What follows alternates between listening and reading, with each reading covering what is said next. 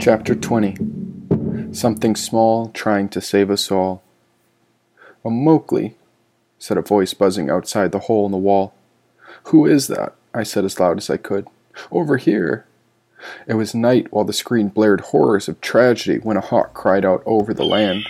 I heard it screech when a little ladybug came flying in through the bullet hole that was blown out through the wall. She could barely keep herself up. Exhausted from the trek, this ladybug stumbled through the air, steering her way onto my hand. Hanging from my thumb, she waited beside the knife and I. What happened to you? asked the ladybug, trying to catch her breath. We need to rest. We need to stop. She was so tired, just like I, and all I managed to do was find one last tear.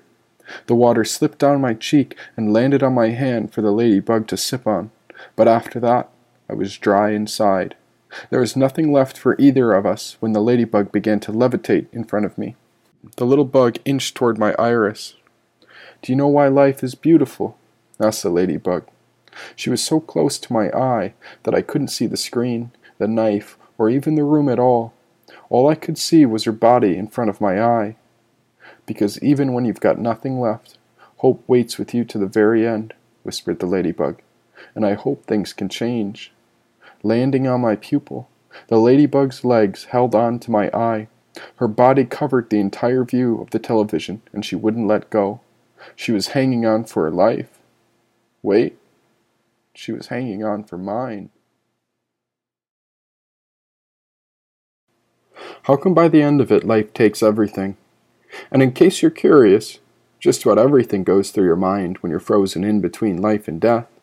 Once you stop panicking, you'll find that the body stops moving. That's why I was lying so still on the floor. Only after everything stops working do you remember that you have to die just like everyone else.